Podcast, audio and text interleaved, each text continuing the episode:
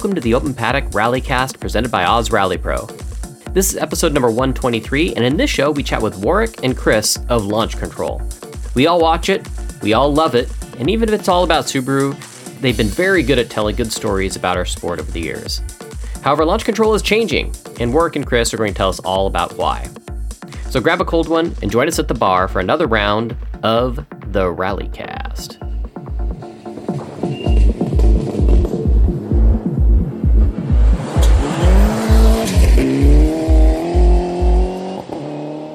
Hello, I'm your host, Mike Shaw. So, summer is upon us, which means lots of yard work, family events, and dusty rally stages. So, yeah, the former is one reason why I've been away for so long. Got some family stuff been dealing with, but uh, hey, got a fishing trip in, which was really cool, and caught a salmon. Wanted to get more, but not as many as I would have liked. But cedar plank salmon on the grill, man, delicious. All right, enough about that though. Dust. Obviously, New England Forest Rally was a week ago. Lots of comments coming in from that about the dust. Not really a lot that we haven't heard before. Um, maybe it was a little more vocal this time, but th- the complaints about dust have always been there. We know that it can be a big advantage.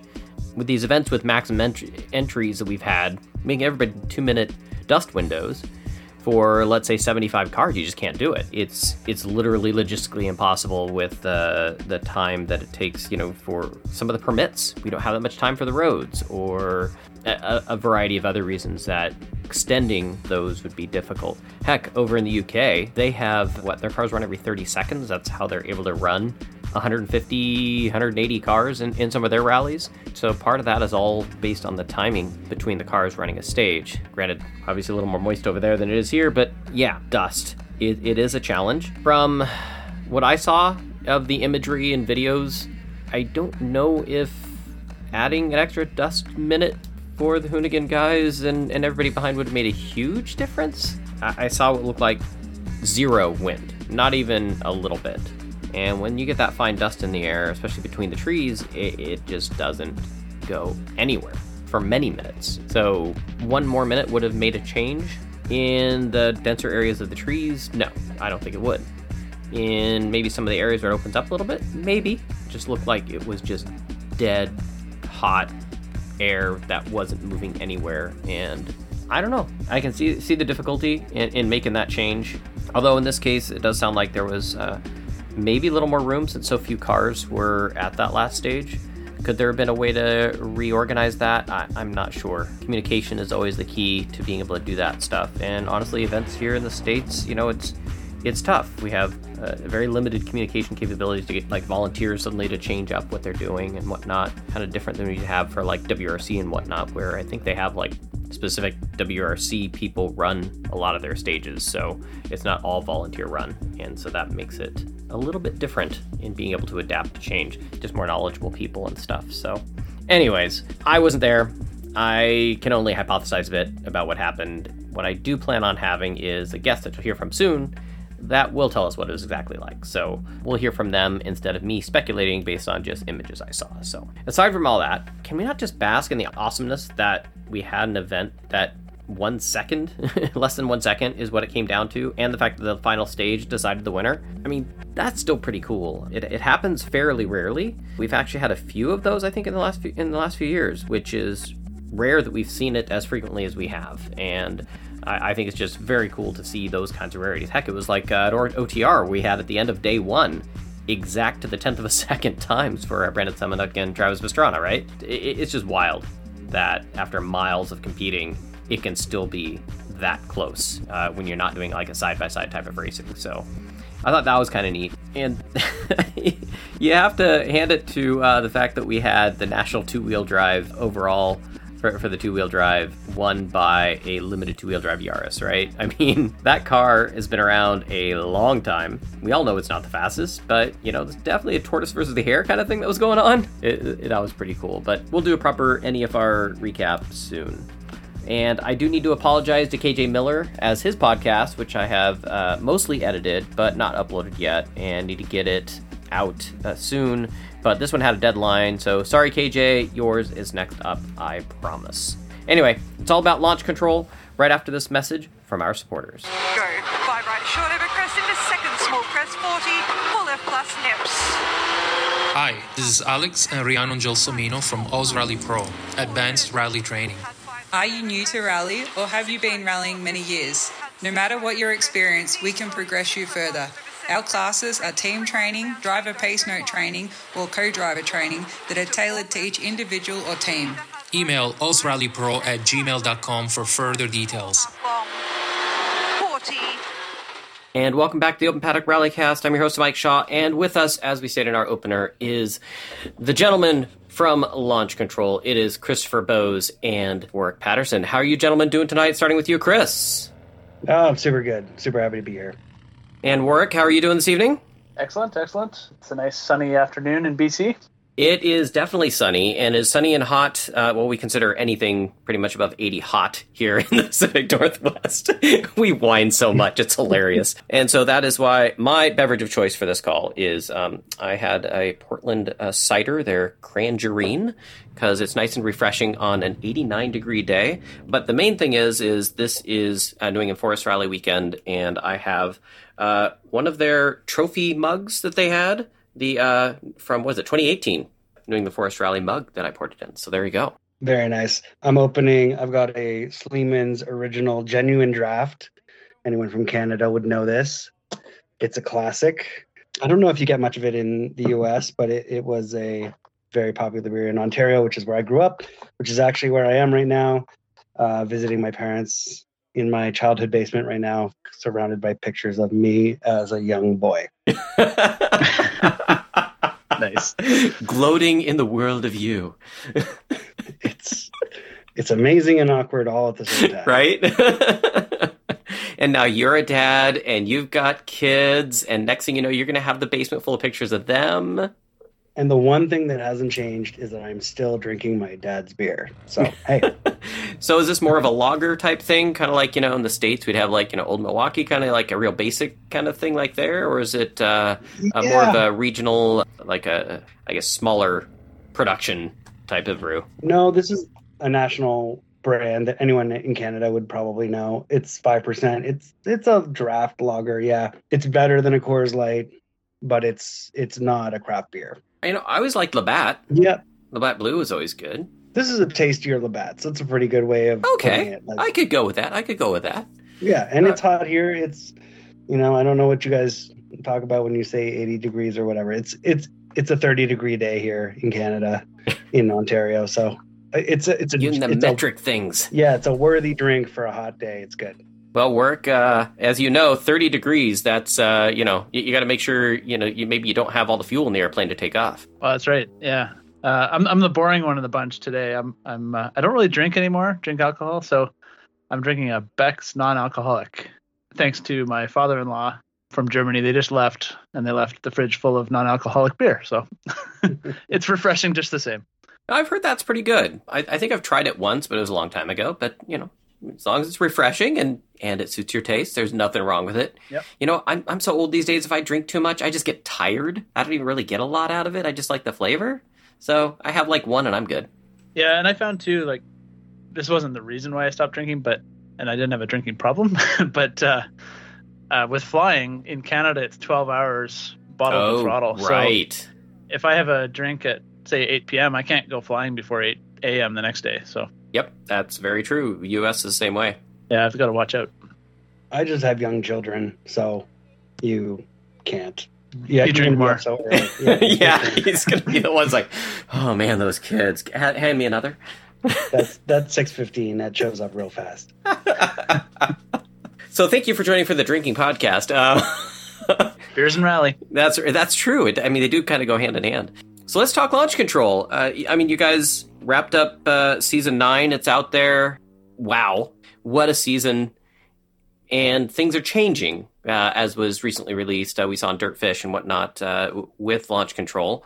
I guess the to start off with, you know, reflect on you know nine seasons, and does it get any better than what you had for a Subaru finish there? Yeah, who knew? Nine years or ten years ago, almost now. That, oh, you uh, guys scripted it. yeah. Well, every year it went to script, so they did a good job. Mm-hmm. Listen, we both have mortgages, so we have to stretch it out.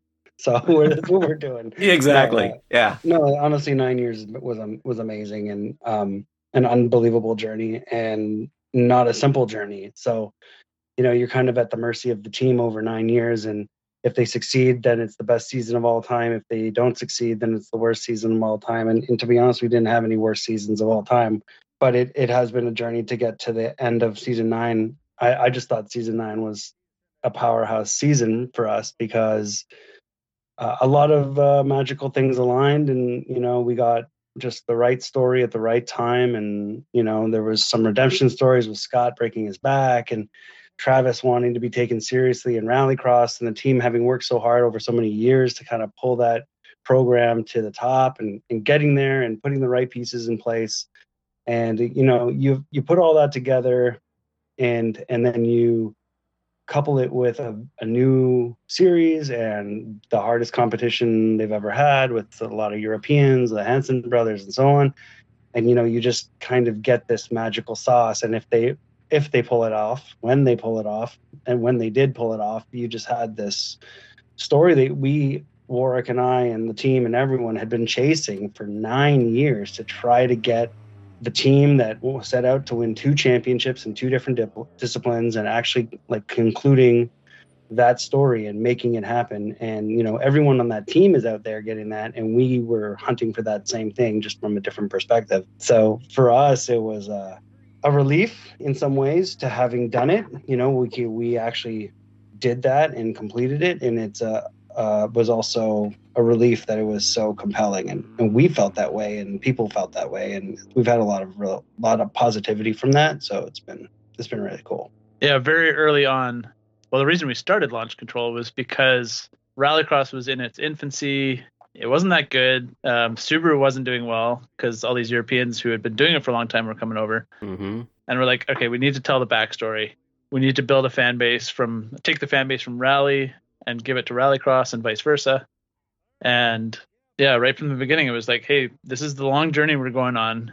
We need to tell the story because it's not going to be all roses off the start. And then finally, nine years later, after trying, the the rally stories have been coming along, and there's some great endings there. But that rallycross and the dual championship was kind of the pinnacle that everybody was striving for. And finally, nine seasons in, uh, they did it. We were there to cover it and then we were kind of like, okay, where do we go from here? And from a a viewer standpoint, you know, just a fan that I am, it's been great to see also, you know, through those, you know, more challenging seasons all, all the way up through, you know, the, this past season, also how well the stories have developed of uh, more of the crew are more comfortable talking on camera, and you get that story right from the background more than maybe in the that you had the, versus the earlier seasons, and it's just it's just such a compelling thing to watch.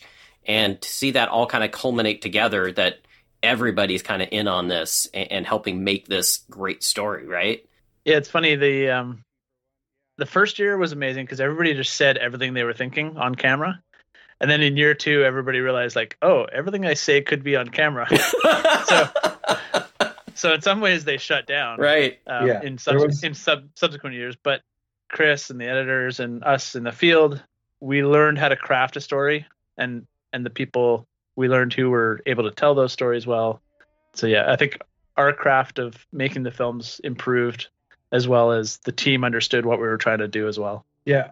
What's your favorite moment, I guess, from this past season then? Because, you know, we talked about in, in other times you guys been on the call that, you know, you kind of go into events with a general idea of a story maybe you want to tell but it never goes to plan. And you end up having to switch it up on the fly. I guess what's what's been kind of the most dramatic and and one you thing you've enjoyed as far as that change up for this season. Personally, for me, I can't pinpoint a single point, but you brought up an interesting topic, which was the uh, going in with the plan. And I think we've talked about this on your podcast before. Are we veterans? I think we're. I'm on my fourth, third, third. This is our third one. Anyway, we've been we've been here a couple times in our earlier podcast we talked about like you said, the idea of showing up with a story and then expecting it all to change. And Warwick and I and our team often showed up at these events with the story, expecting it to change. And it frankly didn't. We kept waiting for that shoe to drop. When are they going to screw up? When are they not going to win the race? When are they going to look bad? When are they going to not make the right call? When are they, you know, it was, they gave us a lot of juicy stuff But every single time they were like, no, we're on track for this. This is going the right way. You know, even when they didn't win the race, like, no, this is the right direction. Even at U- uh, Utah for Rallycross, not a good event, but you could see that they had the pace and you could see that they could do it. And for me, I thought the moment where I was like, okay, we're really doing this. We're going to talk about championships and we're going to bring it down to the final episode and we're going to do it for real was actually pretty early in the season when we were in Minnesota when they had the audacity to throw a race because they thought it would help them win the race the next day. And I was like, oh, we're playing on this level now. Oh my! This is no joke. This is no joke at all. We're we're doing the real deal. And I, I was like, okay, we're not we're not in the minors no more. This is this is all for nothing. we're going for the cup. Here we go. And and that's pretty much what happened. And we chased that story right to the end. And the points were close. And I mean, you couldn't get a closer championship, but I just honestly believed like there was no question in my mind that this was the year that it was happening. And I don't think anyone on the team felt that. Like everyone on the team felt exactly the same way. We're doing it. It's and we're doing it now. It was just a question of which driver. And I think that followed through. I mean, it did. We know it did in the end. But like my point was, yeah. uh, we never we never uh, worried about a backstory or a secondary angle. Like if we if if they lost on the last race on the last corner and the last thing, it would have been just the most heartbreaking end of a season. But we would have put that down on the screen because we had all our ducks in that same basket. Yeah, I really enjoyed the fact that the team had a ton of confidence this year.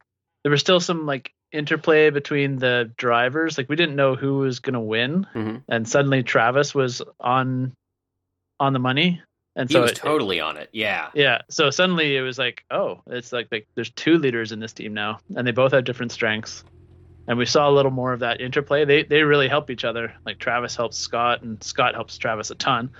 But it brought the whole team up together, and everybody was so confident, even in those moments where they weren't didn't have a great race or you like Chris said Utah they they were looking so good and then in the final it kind of all fell apart. Um, that was like a personal error. Like he just goofed it. Yeah. And yeah, really, and, and it kind of perched. It just kind of poached all the races. But Yeah. honestly, they were the team that should have won that weekend. It just didn't go that way. But you could see the pace. yeah, and then in the rally too, like I really enjoyed seeing Brandon get up to speed. Oh man, it has been so nice to see because I was kind of questioning things for a bit with him. Like, is he is he finally gonna get that where it clicks? You know what I mean? Yeah, and it, it took till the last rally of the year, but you could see that he was gaining the experience he needed. He had the pace. Travis has said all along, actually, since like the very first test, that Brandon will kick his butt when he's up to up to speed, and the first part of this year has proven that. If he hadn't DNF'd at Snowdrift, he would have had four wins in a row. Was it uh was it two years ago that Brandon in the dust at Hundred Acre was it that did that like blinding stage Yeah, Yeah. that everybody's like, where the hell did that come from? Yeah. Uh, because it, it was totally blind. You, you could not it, the, the the dust and everything. There was no way, and he blitzed everybody. Yeah, he's my take on him is that he is actually a blistering fast driver when the conditions are difficult. Now, every single rally driver says, "Oh, I want rain, I want mud, I want the hard conditions." But I actually think that Brandon is that guy. If you're just going to talk about outballsing someone on a dry stage with pure visibility, I would put my money on Travis. But that will lead to a crash eventually. And I know Brandon's had a few crashes, but I genuinely believe he's a far more calculated individual and he has such a good, clean driving style that when the conditions turn for the worst, he's in a better position than most. So I think I think that's where you see those strengths, like in the dust, like you said, and he just throws down a killer time. And um, at Snowdrift, he had like a six and a half minute lead or something like that before he had a gearbox problem, but he was destroying the field. It wasn't even funny. Like it was gonna. How do you televise that? How how do we edit a launch control on that? It just he had. It was so dominant. So I think that's Yeah. his move. and and things like uh, Dell's Mountain downhill, Yeah, which is a real ballsy stage, like with huge drops. Travis couldn't touch him on that one. no, he couldn't. And uh, we even got a little bit of. I think last year didn't we get a little bit of wet that came in? Yeah, we might have. Yeah. Yeah, because that's right. Because we did it in the Oh, fall. that's right. Yeah, we had yeah, and the truck, like that truck, the public tr- civilian truck, fell off the side of the road too. Oh yes, there was that. yeah, uh, out on uh, uh, when everybody's doing recce, there was that civilian truck that uh, ended up going down the bottom of the hill. Wasn't any of our people, thankfully. None of the media people either. It was somebody local, but uh, oops. yeah, yeah. Those things happen. Those are stories too. There's always a story in, in rally and in rallycross. Um, in in talking about the rallycross though, the um, the Nitro series, you know, kind of the you know reboot of rallycross, going to these new locations I found I enjoyed Rallycross again. You were saying it kind of earlier that the earlier seasons of what was uh, GRC, eh, what they tried everything. There were sprinklers, there were you know man-made jumps, some of them that could hurt people. There were all kinds of things, but these tracks, and and even though they're being modified to you know work with the Nitro RX, damn, they're fun. Yeah, I think well, I think the the key thing is they've built permanent or semi-permanent tracks. They're not trying to build a track out of a parking lot two days before the event is about to start. Yeah. And also Travis and his crew were hands-on, making sure it worked, making sure it would drive well. Um, there wasn't many tracks this year where they had to make like major changes or fix anything big time. So that was impressive. Yeah, they were they were fully dedicated to unique tracks. If you would hear some of the preseason planning and talking to like Chris Yandell and stuff, talking about the tracks that would come. The main thing he was like, it just has to be different and iconic. He's like, I want a snow race, a beach race, a desert race, a mountain race. I want, you know, one with 12 over unders. I want one with, you know, like they don't, he doesn't care what it is. It just has to look different. And this year, if you look at all the tracks, there's very little similarity between each one. And that was what was so unique about each one. So you, as a rallyist, you come there and you're like, oh, the terrain is really different. Oh, this is this looks different than last time. It's not just another parking lot with another 90 left at the end of the first straight. So it, it was a uh, it, it, took a lot of planning. I can't even imagine what they had to do to get that done, but it, it definitely suited TV, it suited video, and you know, more than the fans, as much as you enjoyed it, the the thing I heard the most was the drivers were loving the tracks all the Europeans who get all the praise for having all the great tracks are like, these are amazing. And it was constant and regular that they would praise those tracks. Yeah, the, the like slow line and fast line combos worked. So you if you took a gamble on the loose outside line, you might actually get a good slingshot out and get a pass made. So all these little like passing moments and dual line sections really worked. Um, I think that's probably big thanks to Travis and his vision. I think I think at one point they basically had to tell him like Travis, you're no longer in charge of the tracks. Like you've done your job. Like, Let us do away. our job. Go race. Because he, he was he was had his fingers in every single pie for sure. Like he was commentating on TV, he was racing, he was out in the digger telling them where to put dirt. And so I think the the Nitro people basically had to say thank you, Travis, but now's our turn. So. Well, you know, it was his baby. To, you know, he wanted to invent and, and get this thing going, and obviously it's it's turned into a success. And now we've got uh, what it, it's global now, right? For Nitro this year. Yeah, yeah. I would say one one more thing about about I don't know if you watched that the broadcasts or just watched Launch Control. For us on Launch Control, it it was a learning curve for us too. We brought in um, Andrew Coley and uh, Dominic Wild to give us an outside perspective of what was happening and that mattered a lot in the year because you know that that gave some people the opportunity to tell us what they saw from the outside and it was valuable information. So we specifically in rallycross you need a lot of perspective of like oh no that jump is huge. It doesn't just you know whatever the context is.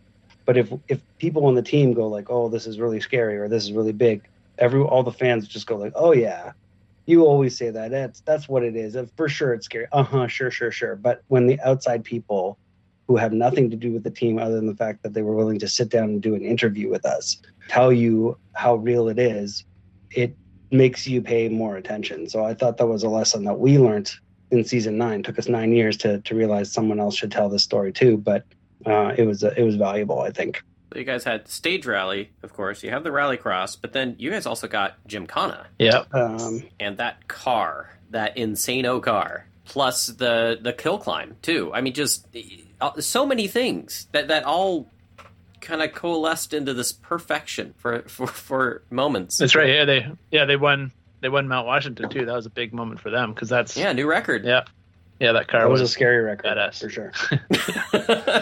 yeah. yeah, that that that looked that looked pretty insane. Have you guys driven to the top of what Mount Washington? I haven't been there yet, hmm but I've heard from friends just driving that road is is pretty insane just at regular road speeds. Yeah. Oh yeah. It, it is. It is incredibly scary. I don't look down. I can't. like we we take these like shuttle buses to get you to the spot where you're gonna film. They're like basically like Econo vans that have been lifted and souped up, and they're all-wheel drive, and they are they're only moving at 15 miles an hour up the hill, and they are the scariest thing. And you you can literally see off the cliff. No, I I don't look. I avoid it and it's very very scary and the road is actually significantly it's a very rough road even though it's paved if you were to compare it to pikes peak pikes peak is a highway it's wide it's smooth. People who race there basically have almost f1 level suspension very little travel. And those cars when they come to mount washington they break because they just don't have the suspension to do it. So it's a rough rally road up a scary mountain. It's petrifying. Mm, makes me want tarmac rallies. and there's and there's no co-driver, so you have to memorize every little kink, and especially the bottom half of the mountain. It's all in the trees, so every corner kind of looks the same. Like a left is a left, a right is a right. You can't see the around them. it's very Um, indistinct Yeah, and the how Travis manages to memorize those and know where he can push, and he gets every last tenth out of that thing. That's just that's just crazy. But but another again big success uh, for the team and for you guys. Um, so so what have you guys had to change up from filming and directing wise as you guys move into getting this season nine, and then we'll talk in a second about uh, the new launch control. season nine was an evolution from season eight. Season eight is the COVID year where we couldn't tell the story the way we had been telling it for the seven seasons before that, where we had no choice but to introduce interviews, long form interviews to help fill in some gaps that we literally just couldn't film because of COVID. So we started with that. That was a it was a an emergency measure to fix a problem that we couldn't address any other way and then it was very successful. People actually told us they really liked the COVID year, which was like an abridged, shortened version, but they got a lot more comments from uh, the team. So in season nine, we incorporated that, and that was probably the biggest change. Was a full season with a full calendar with rally and rallycross, and and all this perspective internally from the guys telling us what was happening. Uh, that combination was unique for season nine on a full season level and then we double it down by getting in the journos in there and really expanding out the perspective side of things and then on site our goal was really just capture what's happening and stay out of the way as much as possible. We didn't have to intervene much and get so many interviews. I mean we were there we were doing it but you you could take the opportunity to say like this is a moment where i probably shouldn't interject. And if this is your only chance to talk to someone you're going to interject. But because you knew you had a, a backhanded option with a sit down interview later you you could let that moment play out and not disrupt it which was valuable as well Right. so that's that's a lot of what season 9 was was trying to catch it as it was happening but avoid getting like interfering with it Just try and be the, the get the microphones and cameras to be the fly on the wall, and just kind of, and then if you needed to, you always had the backup. Yeah, get as close as you have to, but no closer. And also, we we found it's always better to have the people in the story tell the story. Um, you don't want to rely on voiceover too much to have to explain things because it drags a little bit. Um, voiceover should be sort of the link between thoughts. Mm-hmm. And Brian Brian has such a good voice for that sort of Yep. gravitas and the anchor to like ground the story. But then you need the excitement or the drama from the people in the story. Um, so using them more was it was good for the show. So now moving into the transition of launch control, and uh, I don't know if I can say this, but you know we had discussed before that maybe launch control, at least as was called launch control before, was going to maybe end, but now it's transitioning. Um, I, I think it's because you are switching to new format. So why don't you kind of explain Yeah. launch control new and you know how did that come about? Well, I kind of alluded to it earlier how like season nine was such a perfect wrap up to nine years or 10, 10 plus years of effort from a team, they achieved all their goals, like Mount Washington again, rally championship, rally cross championship, all in a year. And like, where do you go from there from a storyteller's perspective? It's really, it's really hard to build on that. Not so only that, we really in season one set out to do that. We're gonna win these two disciplines, yeah, and it and then then you do it, and it takes nine years. You didn't do it in season one. You did it in season nine. So now what? Yeah, goal achieved. Finally, but goal achieved. Oh crap! Check. Now what? Yeah. Check. and it, exactly. I think I think honestly too, like Chris and I were probably like, okay, we've been kind of doing the same show for nine years. Like, is there something different we can do? And it's not like it's any less compelling each season, right? I mean, there's always, as we know, you know, rally and rallycross, they always have some sort of drama just built in. Yeah, But it was I- so I think- high. Yeah. It was so high. So so okay, we're all the way at the top of the mountain, and you ask yourself, if I do another season, is it going to go all the way to the top of the mountain, or are we not? And are we just doing the same thing, and we're going to end up three quarters of the way up the mountain, or whatever? You you don't know. But this we had like the perfect storm. yeah. So and it, it, sometimes it's better to go out on top. yeah so Um, we had so that- we we broached we broached the conversation with subaru that it was probably time to make a change and warwick and i initially felt like well that that should end launch control. We should probably say that was that. That was an amazing run. And do something new. And in our minds it meant um, ending launch control. But the it was interesting the perspective that we got from Subaru was that they didn't feel the same way. They were open to new, to changing everything, but they they didn't see it as ending launch control. They they saw it more like making a launch control 2.0, a newer, different version of it. We we And- saw it as a TV show. Like, okay, this series of a TV show is ending. Like Game of Thrones is ending. Yeah. And by the way, speaking of nine seasons, I mean, how many TV shows make that long of a run? Yeah, it's a good run. It's impressive. But yeah, so they saw it more as a brand. hmm we had built this thing up and it was an identifi- identifiable brand within the Subaru Motorsports world. And so they're like, well, we don't want to just throw away this great brand that has been developed. So that's when this new kind of thought came along where, okay, launch control is now the umbrella over a bunch of different things. And it gives us the freedom to start playing around with things and changing things up and trying new things. So that's where we're headed in season 10. Yeah. So season 10 basically has for the umbrella for this year and for now, and probably for a while, let's hope, is that uh, launch control has sort of been broken into three categories. The one is the rundown category, which is your, you know, your rally event videos, the sort of cornerstone of launch control in the past. And then you have special events, um, which we've announced that we're obviously we, we went to Goodwood, so that's a special event video, and the Road to Gymkhana series, which we've done a few in the past, and there's obviously a new Gymkhana, so there's that. And then thirdly, uh, the third part of the umbrella is a mini series called Next Stage, and it's very early stage for us. So I don't even know what I would say about it other than it will be the story of building the next WRX rally car. Exactly how that fits together is definitely still under construction, um, but it's okay because the car is still very much in the early stage of under construction. So um, we're building with them, and we're going to see where it goes and learning on a deeper level than Launch Control has ever done. A deep dive into building, hopefully, what is the next championship winning car. So that it's an exciting thing for us because we've never hyper focused on something so much in that way. So could be uh, could be uh, it'll be a new thing for the fans and a new thing for us.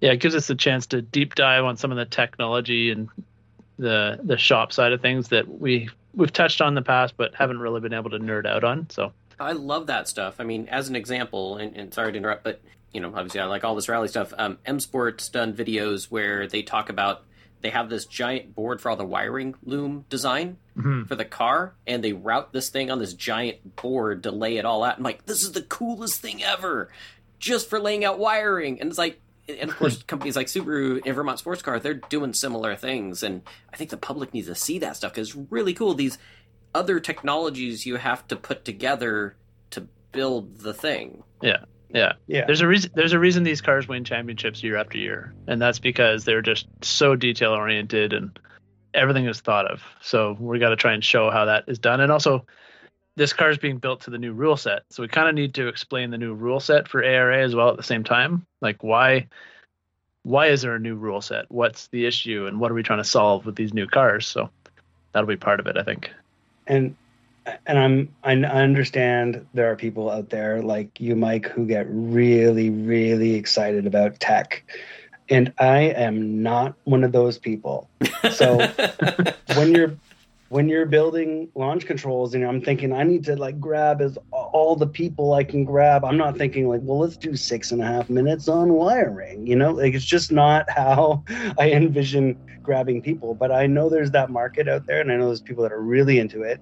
And at the same time, I have spent uh, probably nine years talking about how there are various characters in launch control, and the car is one of them and it's a character that I have spent very little time developing as a storyteller. So this is that chance. I'm gonna get techie. I'm gonna work through it, and we're all gonna do it, and we're gonna have a, a technical mini series for people like you, Mike. And I'm gonna do it for you. It's gonna happen. is We're all, Chris is gonna Chris is gonna learn to love it. I, Oh. I love you, Chris.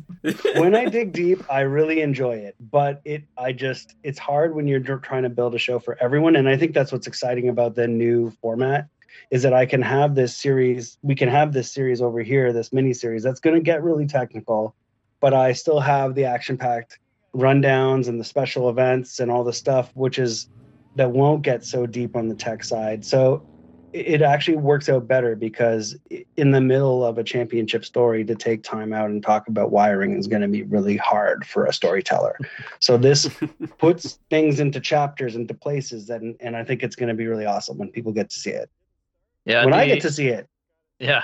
The other benefit too, like these rally rundowns, we've been kind of building this this whole program up this spring, so things are coming out a little later. But the first episode comes out on on July 27th, and that covers the first couple of events of the year. And then over the next following weeks, we'll get caught up on the rest of the season up to this point. And then by the time we get to Ojibwe, I think we should be on the schedule where the rally rundown episode comes out about two weeks after each event. So it'll be much more timely. The issue with launch control is we kind of had to work backwards from the end of the season. right. So you'd have a rallycross event beginning of December. Well, okay. So from there, you have to extrapolate. The last episode's going to come out in February and work your way backwards. So this this gives us a chance to be much more current and uh, give people the rally story as it happens.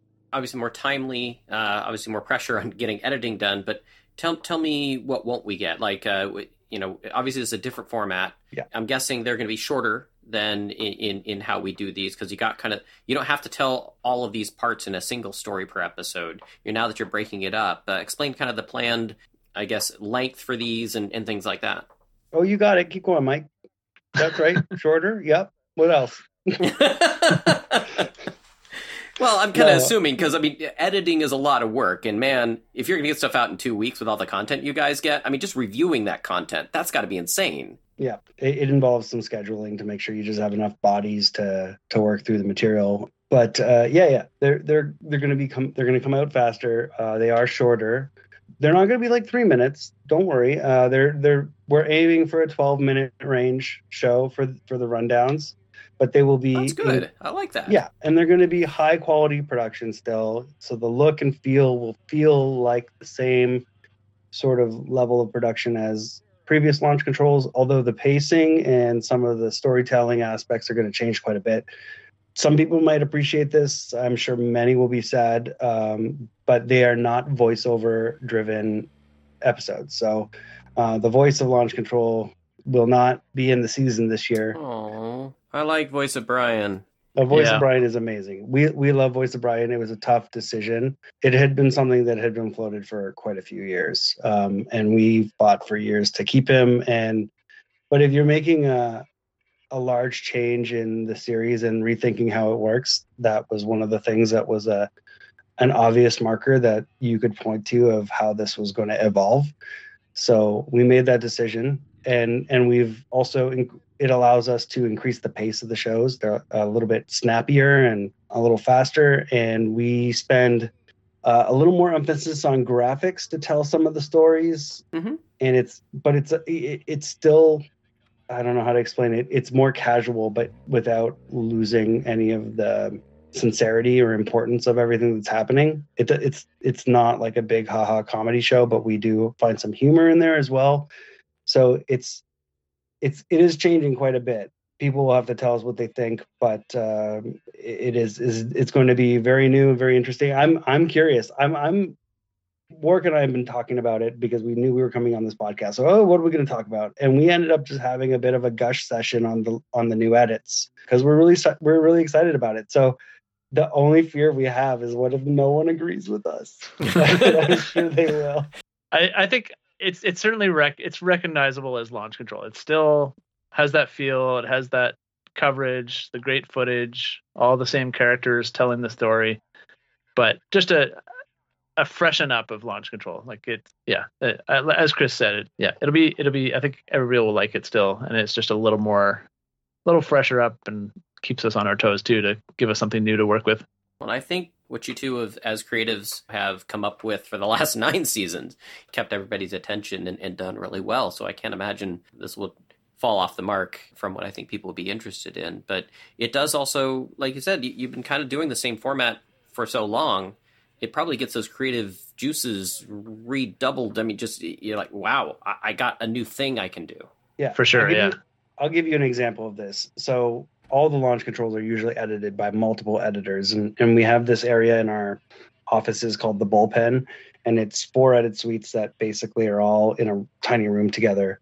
And when they edit launch control, they all edit in that room. And and for the past couple of years, you know, it's a pretty quiet room, and they're just clicking away and making their edits. And I'll come in and we'll review some stuff, and we we kind of work through it. But this year, with this new format and all this new stuff, I have excited editors. They, I have guys. You look at this. Look at this. Look at this. Like look at this funny little thing. that. Look at this. Look look what I did here. Like I'll give you an example. We had to fi- figure out a way to, without saying, without a voiceover, say like one month ago. How do you do a flashback without expressing that? And we for for the nine years we used Oh, yeah. you know, three weeks earlier, the team was here. You know, boom, I've done a flashback. So how do you do it now? So we actually created a graphic, and we have like it says flashback in three, two, one, and then we added the sound of like you know downhill skiing, like the you know that we put that in, it, yes. and they were just losing their mind how creative they were. This simple little thing, but. It, it was like such a little moment that they had, and they were like, "That's a great flashback." And anyway, every single piece of the process has been thinking up these new ways to present this thing. So it's it's it's kind of really exciting and they're excited and we're having a lot of fun. So i think when you get editors that are stoked on the stuff they're doing it's probably going to work out in the edit and people are probably going to like it. So that's the hope anyway. It's also changed how we've shot on location too. So now we have to remember like, okay, we need to go get somebody to set the scene. Like, where are we? What are we doing? You you got to get the team to tell the story now. Mm-hmm. We can't just like before you'd be like, okay, Brian will say, hey, we're in New Hampshire, blah blah blah. Now we have to get somebody to say that. So it's kind of interacting with the team a little more, and they they've all understood what we're trying to get at right away. They're like, oh, okay, yeah, no problem. I'll we'll tell the story, and it's been really good. So that's they gave uh, us they gave us some guff early on. Early on they're Well, like oh you're back for another interview? Weren't you here like 12 minutes ago? Yeah i was. Now we're at a new service. You got to do it again. Yeah it's Yeah. it's a learning curve for everyone but it, it's been fun. Yeah, well, it's those marketing dollars makes everyone's paycheck. So, That's right. so I think we all understand that. you said it i didn't well, I mean, and, and you to be should tell fair, everyone that to be fair, Yeah, no. all of motorsports, you know, for the most part, is funded from marketing dollars, right? All top tier stuff. So, Yeah. I mean, th- that's just that's just the way it is. if you win a race sure. in the woods and no one tell no one filmed it did you win a race in the woods so, where can we view all these new episodes? What what what places are you guys putting? Obviously, we know YouTube Yep. has been the go-to for for a long time. Are there any other differences as far as where you're gonna, you know, with this 10 minute format? Does it allow 10 to 12 minute? Um, does it allow expansion to other areas? yeah. We had a we had a big meeting this spring about this because everything changes so fast. true. Obviously, like stories, stories and reels and whatever little snippets are they perform really well on social media And so it's this big discussion of like, well, where does long form fit in? Where does this short f- stuff fit in? And we were trying to repurpose long format for the short format and the short format for the long format. And we just had a big meeting and we we sat down for a full day with all the different people involved and kind of segmented things a little more like okay here's the target we're trying to hit with that here's the target we're trying to hit with that this is where long stuff should go this is where short stuff should go and so this is uh, it's really refreshing to have a strategy going in so now we have all the tools working together and pulling in the same direction we know where things fit and we're not trying to cross over too much so the long format will live on facebook and youtube that's kind of where all that stuff will live the the social clips and things will start pointing to those to get people there, but also will just be its own thing. We won't always be trying to cross promote. If you're following a rally live, you can look at all the reels and streams as they happen. If you want to just tune in the week after, it'll be on YouTube so that's that's basically where things are going to live. Like I said, a lot of us we already have bookmarked or subscribed or whatever where uh, where we've been watching before. So I'm glad that's not going to change too much for those that are uh, already using a certain format. But it's always that playing that algorithm game though too with all these yes. different platforms, and that dr- boggles my mind. It drives me nuts. Nobody knows how to do it. Nobody, nobody, Everyone even the experts yeah. Yeah. Yeah. Everyone is chasing the algorithm and they're and it's constantly changing. it's annoying. It was it was actually that same meeting that that warwick was just talking about the amount of time that was spent just to discuss how one video does well in one format or whatever the time expressing how the algorithm was working as a, as we understood it at that meeting was uh, surprisingly long and for a video guy it, it's painful for me to sit through that because i'm like can i just go edit some stuff? Can we make a video? But I, I, understand the importance but it is painful to to work through that. But it, what's interesting is you know the short answer is is that uh, facebook was a bad place for long videos for a while and youtube was the good place. Mm-hmm. and now it's sort of sifted back a little bit. There is a place for facebook where long format does well and so it means that uh, launch control gets to re-enter the facebook video phase as well. So you'll be able to have a in, if you're already subscribed to youtube it doesn't matter. You're going to get it no problem. But um, if you happen to be scrolling through facebook you can stumble upon it as well. That's awesome. Obviously i, I kind of follow through through both avenues but the, i guess one thing that you know facebook does do good if it suits their algorithm is you know good ways of notifying you or putting it you know right there in the in your feed where you're going to see it instead of uh, it being buried behind whatever they think is more popular. So they seem to. Yeah, there, there were certainly a couple years, like in recent years, they would just bury anything over 60 seconds. It wouldn't go anywhere. So the past couple seasons of Launch Control, you would have noticed on Facebook, we post the trailer with a link to YouTube. Yep. But now I think we're going to try that differently again. Um, we'll post it natively into Facebook again just see where it goes. It's all trial and error, and but we've yeah. seen certainly more recently that Facebook, with its Watch program, is trying to get more long format content again. Yeah, and the um, a lot of the trailers and lead-ins to the episodes now are are more focused on Instagram Reels and story length promos. So you'll you'll inevitably see that and hopefully lead to the the bigger videos. So uh, it should be readily, readily available for anyone and it's not behind a paywall anywhere. So awesome. uh, don't don't miss it. Awesome. Well yeah. definitely excited for that. I guess the other thing i was going to ask is i mean you guys are still at these events. You guys are always getting great coverage uh, of scenery and, and other just kind of great footage. And, and I, so much of it ends up on the cutting room floor are we going to see some fun like outtakes now that are going to come out? Uh, some historic stuff from back from uh, bringing back old cuts from that, that, that maybe were on the cutting room floor. That now it's like, wow, this is a cool thing we should actually show later and whatnot. Because you guys have so much stuff built up, uh, built up over the years. True we answer, use we use most of it. yeah, yeah. Uh, true answer is probably not. As much as I would love to go back and dig deep into stuff, there's so many complications a change of drivers or change of sponsors or change of this or change of that. It's just a constant uh, evolution. And even today just to do a flashback to a, something that happened a few years ago we have to really have a conversation of is this something we can show or should we show or should we not? Gotcha. At the time honestly as long as it's pushing a for a current story forward there's no no problem with doing a flashback. But doing a a retrospective for just for the fun of it is probably not going to happen just because how complicated that can be. And honestly, if we had more funny outtakes, that were they they wouldn't be on the floor. Especially this year, I would say in the moving moving forward, if anyone does anything funny, we're putting it on camera. Like we put Awesome. we put Brandon Semenuk eating ice cream on camera. Like we're we're just whatever it takes. Uh, we're going to put I think he tries to not be funny, which sometimes can make him funny. Oh, Yeah. he's he's he's a funny guy. Yeah. he's a, he's pretty funny guy. He's just not loud, but he True, is very, yeah. he's very funny. There's there's a moment where Dave Clark is trying to find Travis Pastrana because I think he lost a bet and owes him an ice cream, but the ice cream is melting so fast and he can't find Travis.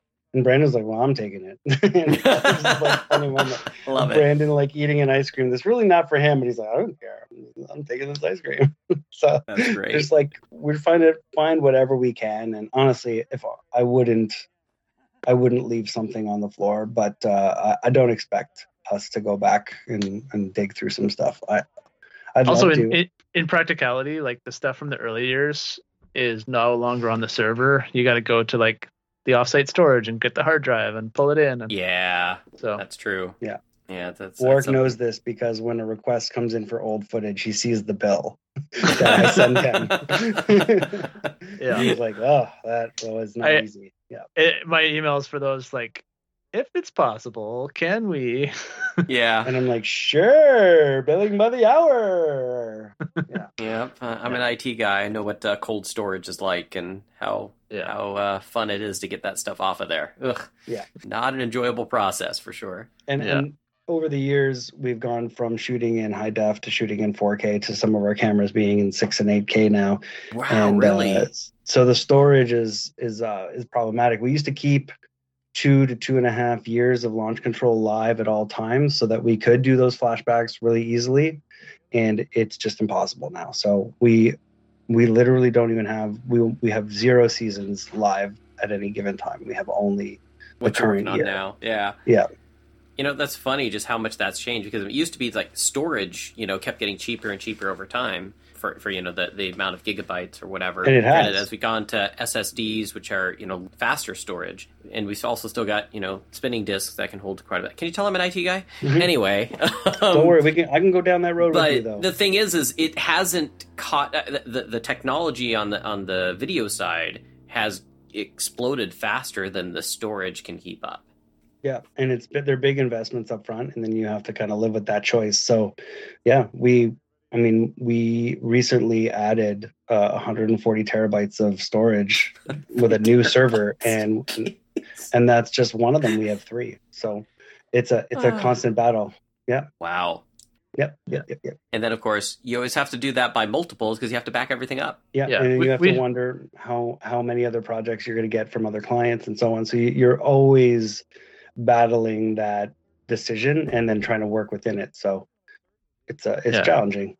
going going to an event with a two terabyte drive used to be no problem. Like we'd fit everything on two terabytes. Now it's like eh, four might do it.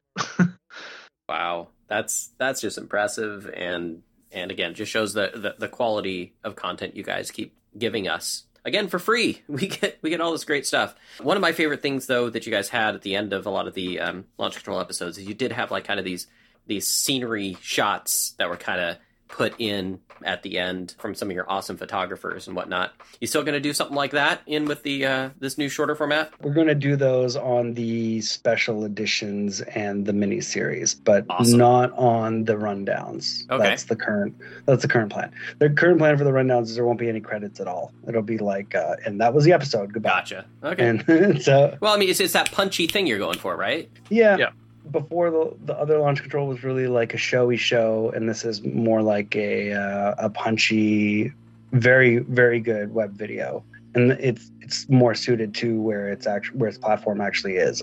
Whereas the other ones are a little more specialized and a little more. There's more sit down interviews and and and maybe even a voiceover or some of it. We're not sure. Still being discussed, and those will have a little more life to them, so they may get credits. So it's it's a work in process pro, in progress. well exciting stuff But yeah, th- those photographers are amazing, right? We, oh, we honestly some of the shots. I mean, I've got many a friend, and some of them are are, are the folks that work with you guys uh, that uh, that are photographers out there, and those especially that know lighting and and just to get just I mean they kind of like you go into a you know with with an idea you know into an episode you know they're envisioning you know they've been to some of these events before and they're like I know where to get that the lighting's going to be just perfect at this time of day the cars are going to go by and this is the shot and some of those just downright stunning Yeah. We we um when we started doing that, we made sure that we I mean, we were affecting those shots. We were adding moving particles and and doing a bit of a a video treatment on top of the photo treatment, but we were very cognizant that they were already great photos in in their own right and didn't require such heavy manipulation. So, yeah, there was a, an effort to not not go too far and not and we wanted the photographers to look at their images and be like yep, that was my shot. Even though you did some stuff to it, you didn't destroy it. awesome So it was it was a thought process for sure. Awesome. So once again, we have three parts of launch control going forward into season 10. It's rally rundown, next stage. What was the other one called? And special editions. So the special editions will will be under their own name. So it will, will be Goodwood and uh, Road to Gymkhana and whatever else might come up. There may be more. That is not determined, but not not denied either. So we'll see what happens. Yeah. Well, I'm definitely excited for you guys. Oh, we're excited. It's a it's a fun new world. Whoever thought we'd get to 10 seasons. So we're pretty stoked. Yeah, very true. To wrap things up, though, I'm I, as a fellow pilot, I, I got to stop and ask Warwick here. Uh, how many hours you got now? Uh, I think I just crossed 500 actually. So that Wow. was a big moment. Well, now you're approaching uh, what they call the danger zone, though. I think it. right? I think it. Did I just get out of the danger zone? I think it was 250 to 500. Was it? okay because of that you know that point where pilots are complacent, right? They've like learned Yeah. so much, but yet they they think that they kind of are, are overconfident and can get make mistakes. Totally. So awesome Yeah. that you're uh, getting past that threshold. Me, I haven't flown for several years, and I got to get back up again. But uh, Yeah, That's awesome. Got to come up, come up to Squamish and come flying. well, the weather's good for it right now, isn't it? Yep.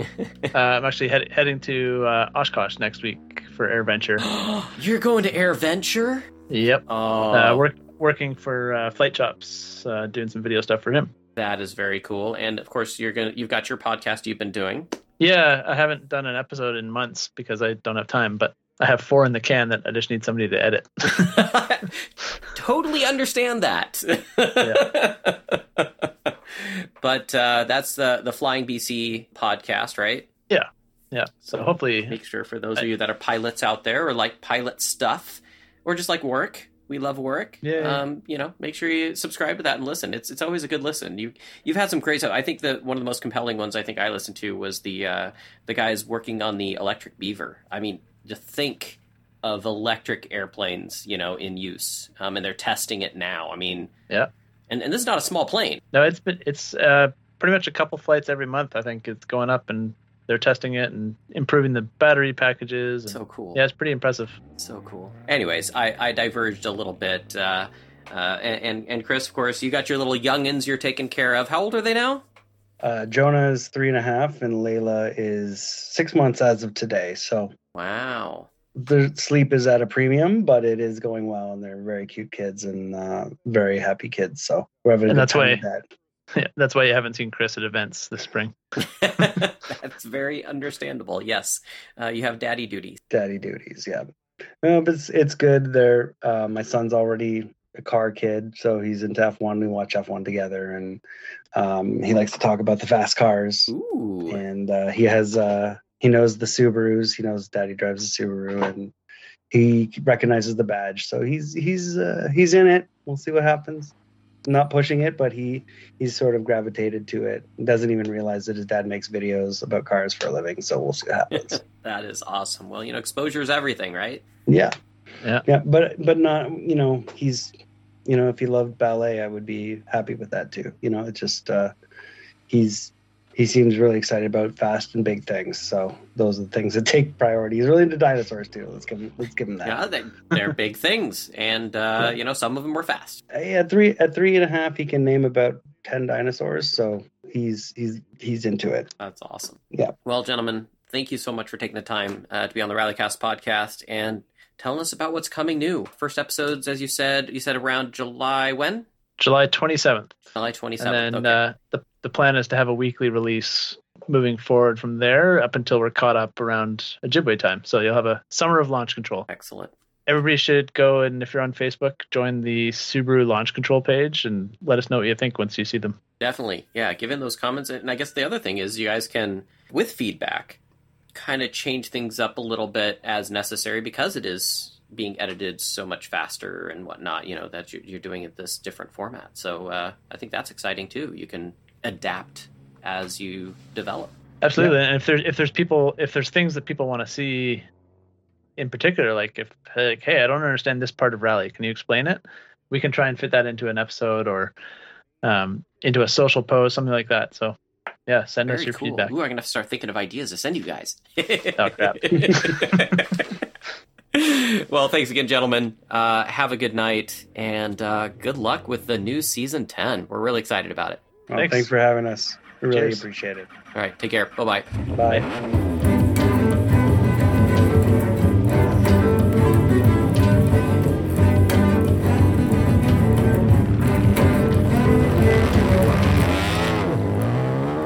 Know what I hate? Big, bulky, underperforming batteries.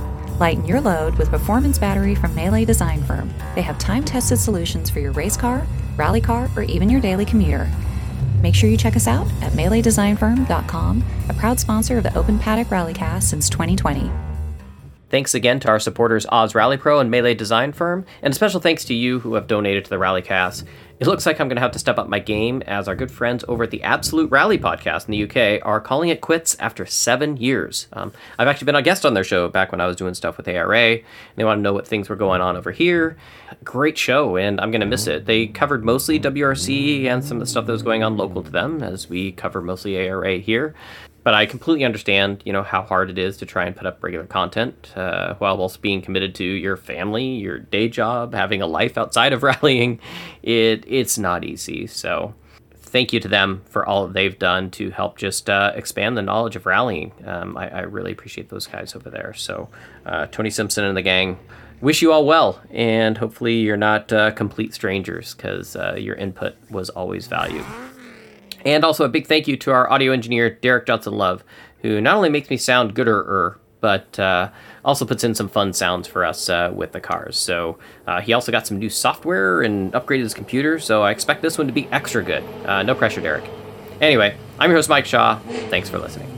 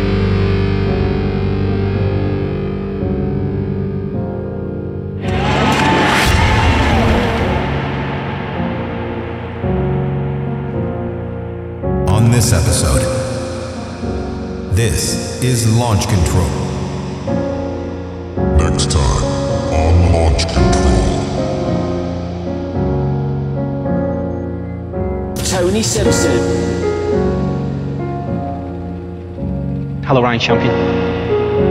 Hello. Jack banging on my left there. Hello, Jack. Hello, Tony. Possibly our last episode. Did you enjoy that?